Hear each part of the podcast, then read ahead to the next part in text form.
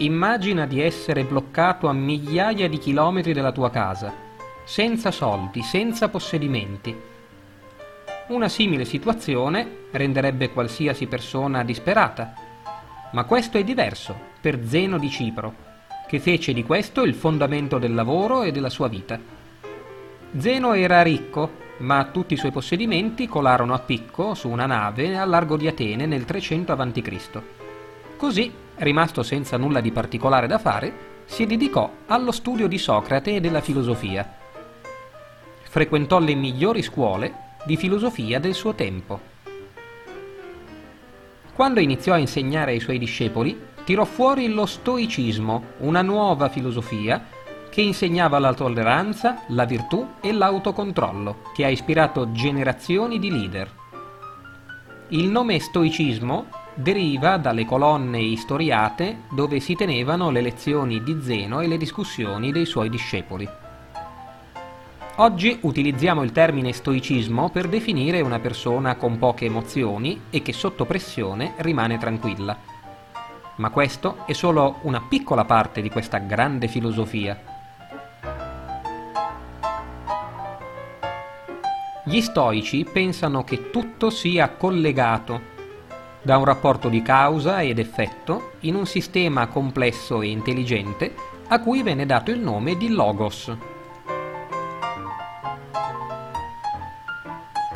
Noi non possiamo avere il controllo di tutto quello che succede, ma possiamo scegliere come reagire.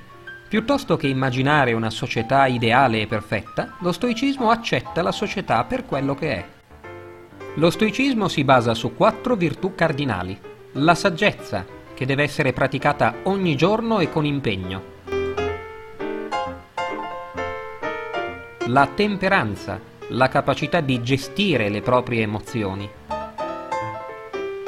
La giustizia, che deve essere applicata anche a coloro che si comportano male. E il coraggio, non solamente il coraggio in battaglia, ma anche nella vita di tutti i giorni. Infatti, come ebbe a dire Seneca, un altro dei grandi filosofi romani, a volte anche vivere è un atto di coraggio. Seneca fu uno dei primi a considerare la condizione degli schiavi in una società schiavistica ormai sorpassata e per questo motivo chiese più volte ai suoi contemporanei di interrompere questo tipo di pratica perché tutti hanno lo stesso diritto all'umanità. In altre parole, lo stoicismo incoraggia l'idea dell'automiglioramento continuo, piuttosto che l'azione richiesta alle altre persone, l'autocontrollo di se stessi. Questo è il vero punto di forza dello stoicismo. Uno dei grandi stoici è stato l'imperatore Marco Aurelio, che nonostante dovette combattere due guerre e toccare da vicino la morte, coltivò per tutta la vita uno stoicismo che fu ripreso secoli dopo dagli scritti di Nelson Mandela, che durante la sua detenzione in Sudafrica trovò in lui una grande forma di ispirazione. Dopo la sua liberazione e la vittoria, Mandela infatti portò avanti le idee di pace e di riconciliazione anche con quelli che erano stati i suoi aguzzini, incarnando molti elementi dello stoicismo classico. Lo stoicismo divenne una delle principali scuole in Grecia e a Roma, dove addirittura divenne fondamentalmente la filosofia di Stato. Ma lo stoicismo venne ripreso anche successivamente.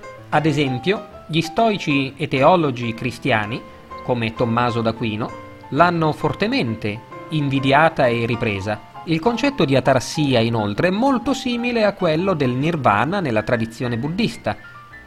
Ad esempio, la sofferenza non proviene dagli eventi della nostra vita, ma da come noi li giudichiamo, una frase di epiteto molto simile agli insegnamenti del Buddha.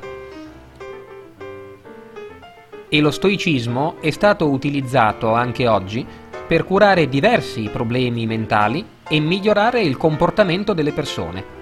Addirittura un grande studioso Viktor Frankl ci ha basato la logoterapia, che permette alle persone di riconsiderare la loro vita e di dare un senso alle cose, incarnando ancora una volta gli insegnamenti del meraviglioso stoicismo.